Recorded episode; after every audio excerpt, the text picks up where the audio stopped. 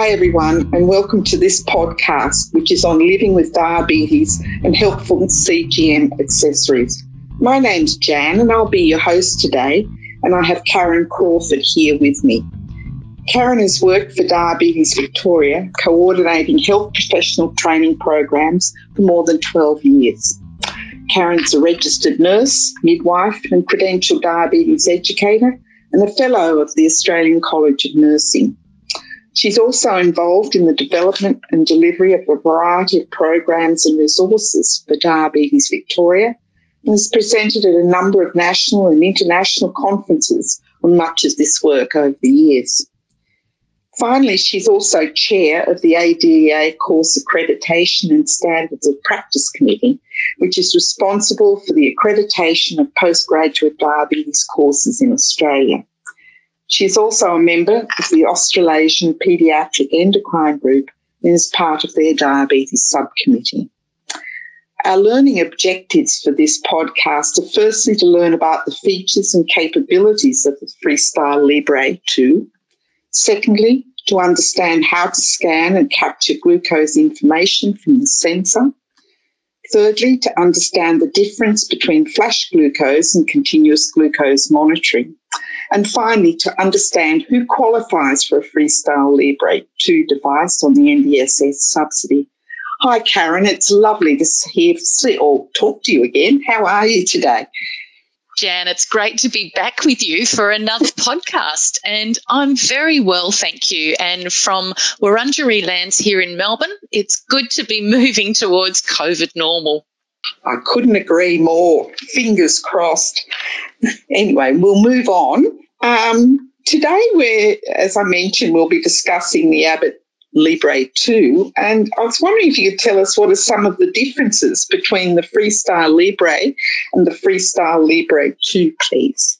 So there are some small but significant differences between the first and second models, Jan. They look the same and attach in the same way, but some of the features are new. So the optional alarms is the biggest change, and this is what makes Libre 2 a CGM or continuous glucose monitoring device. There's not a reader readily available to use with the Libre 2, unlike the Libre 1, unless you are eligible for the NDSS CGM study subsidy. And that sort of means that a smartphone now is the only way for most people to use the Libre 2. Thank you for that. I was wondering if you could tell us a bit more about the scanning process. As you mentioned, Libre 2 can be scanned with a smart mobile phone. Are there certain mobile devices compatible with the Libre 2? And what if someone has an older phone or they don't have a mobile phone at all, like a child? Yes, Abbott are strongly encouraging all people who use Libre 2 to scan with their smartphone. Readers have very limited availability and only for those who are eligible for NDSS funding. So this can be helpful for young children who are eligible and using Libre 2 for whom a smartphone isn't really a viable option. Smartphones do need to be not too old, and Abbott have got a really helpful compatibility list on the Libre website that people can check out if they're not sure about their particular phone. In general, though, an iPhone 7 or newer with the iOS 13.2 or higher software and an Android 7.1 or higher should be fine. The thing that smartphones need to have is near-field communication, or NFC, and this is what enables the data to be transferred between and paired with the sensor and the phone app. It's a little bit like Bluetooth, but a bit more upmarket technology. Fair enough. And I wonder, could you mention for us how often do you need to scan your device to obtain complete data? So this hasn't changed between the two versions, and it still means at least once every 8 hours you need to scan the device.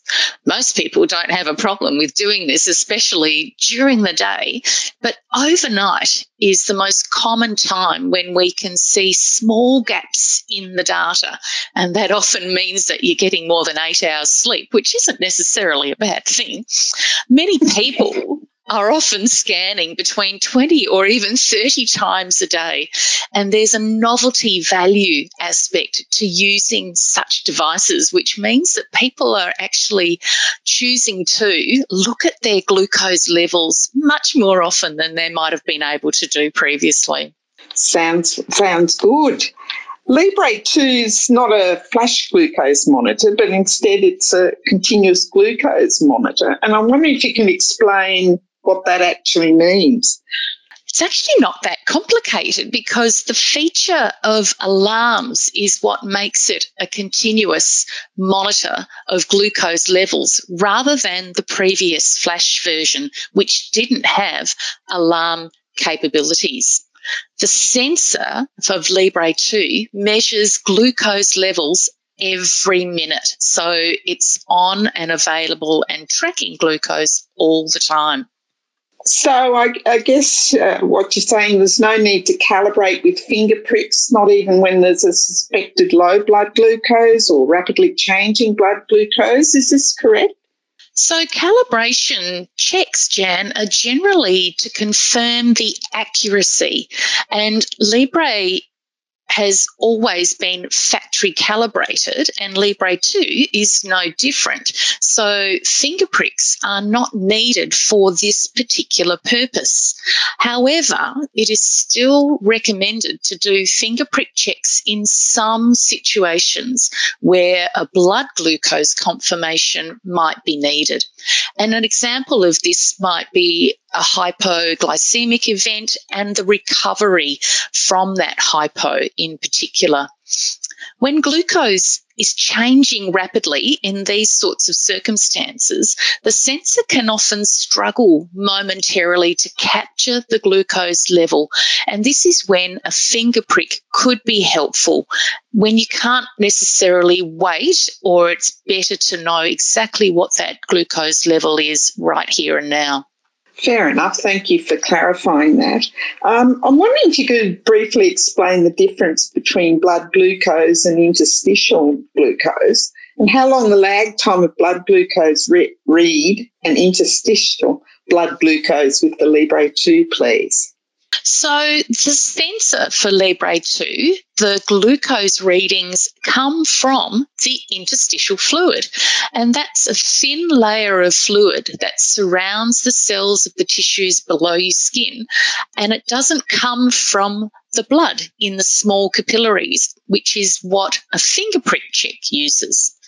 So finger prick blood glucose readings and interstitial fluid sensor glucose readings won't always match exactly. And in fact, we expect them to be slightly different. As the Libre devices have evolved, so has the accuracy, and the lag time has become less. So that lag time, what is it? You asked. Well, the lag time refers to the fact that blood glucose levels are always a few minutes ahead of interstitial glucose levels. And this is due to the way that the body fluids move around and between various cell types. So when glucose levels are stable, there's very little difference between blood and interstitial glucose levels. When glucose is changing rapidly, then there is likely to be a difference between those two measurements. This difference often concerns people and can cause a lack of confidence and trust in the results.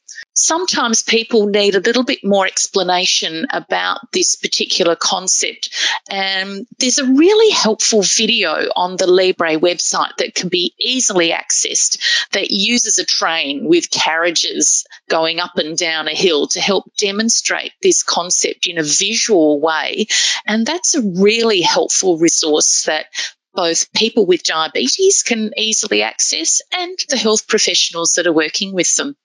Thanks for that again, Karen. I'm just wondering if you could tell us what is the benefit of the directional arrow, and can you give us any examples of when this was helpful? Oh, I love those direction or trend arrows because they give an indication exactly of that, the direction that glucose is going and how fast it is changing. Sometimes there's actually no arrow at all that's displayed, and that's a situation where the glucose is likely to be changing too fast to actually capture via the sensor, usually only for a short period of time. And an example of when directional arrows could be helpful might be when someone's getting in the car to start driving.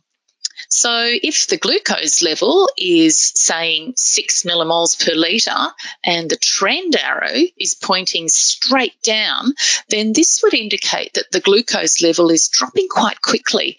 And in order to be safe while driving, it would be advisable to probably eat some additional carbohydrates before setting off on the trip. This is also a time then perhaps having that low alarm set to 5.5 could add another safety alert measure, because we need to remember that blood glucose should be above 5 millimoles for safe driving. Thanks for that. Now, you mentioned alarms, and I'd like to perhaps have you talk about those now. Are the alarms fully customisable? And if so, what's the benefit of this? So alarms are the newest feature and what makes it CGM, as we mentioned earlier, and they are said to be customisable, but this is not always something that's easy to achieve in practice. Many people using the Libre 2 and the alarm feature describe the alarms as being very loud and find that the volume can be tricky to adjust because it corresponds with the volume settings within the phone. And sometimes it takes a bit of tweaking to get it right and not to be alerting you at a huge, huge volume at, say, 2 o'clock in the morning, which isn't always everyone's cup of tea. We recommend setting the alarm volume when setting it up, or testing the alarm volume when you're setting it up to start with. So doing something like setting the alarm to the number that's close to the current glucose reading that you're at as a bit of a test. And that can help you to get a bit of an awareness of what the alarm volume is and then adjust it as needed. One of the tricky things about the customisation is that it doesn't appear to be possible to change the alert tone type on the phone. So that's an aspect that isn't so readily customisable. But the alarms will override a do not disturb setting that you have on your phone. And there's also a signal loss alarm if the sensor and phone are too far apart, and that's usually greater than 6 metres. Fair enough. Thank you for that. I was wondering if you could tell us about LibreLinkUp. LinkUp, right. So LibreLink is the name of the phone app that contains all the scanning and glucose data, in fact, about 90 days worth. LibreLinkUp enables some of that data to be shared from the user's primary phone with others that they choose, like parents. So the receiver only receives the actual glucose readings and trend arrows when a scan is done. But they do also receive alarm alerts, though. The full glucose data records are not part of what is shared via the LibreLinkUp part of the app. But you can stop sharing and receiving information at any time, so you can turn it on and off as you please. Fair enough. Thank you for that one. The last question I had for you today is around the Libre 2 is, as we know, TGA approved for people aged 4 years or older. But I was wondering if you could tell us more about the NDSS subsidy for the Libre 2. Yeah, the TGA approval is for 4 years and older, and the NDSS provide subsidised/free sensors for some eligible groups, but only those with type 1 diabetes. So children and young people under the age of 21 years with type 1 diabetes, people with type 1 diabetes 21 years or older who have a valid concessional status, women with type 1 diabetes who are actively planning a pregnancy, who are pregnant or immediately post-pregnancy after the baby's been born, and children and young people who are under 21 years old with conditions very similar to type 1 diabetes and who require insulin. So that's not everybody who could benefit from this CGM technology, and there are many people with type 1 and type 2 diabetes on insulin who self-fund their use of Libre 2. We're so hopeful that the government will expand these eligibility criteria to benefit even more people in the very near future for whom such glucose monitoring technology is not just helpful but essential. Great. Thank you for that, Karen, and thank you once again for your time. It really has been great to talk to you today and to catch up again. Yes, indeed. Thanks for having me, Jan. Pleasure. And finally, I'd like to also thank those of you listening for taking the time to listen to this podcast. And to obtain CPD credit for the podcast, please go to the ADEA Learning Management System at learning.adea.com.au and complete a feedback evaluation. And so until next time, it's goodbye and thank you.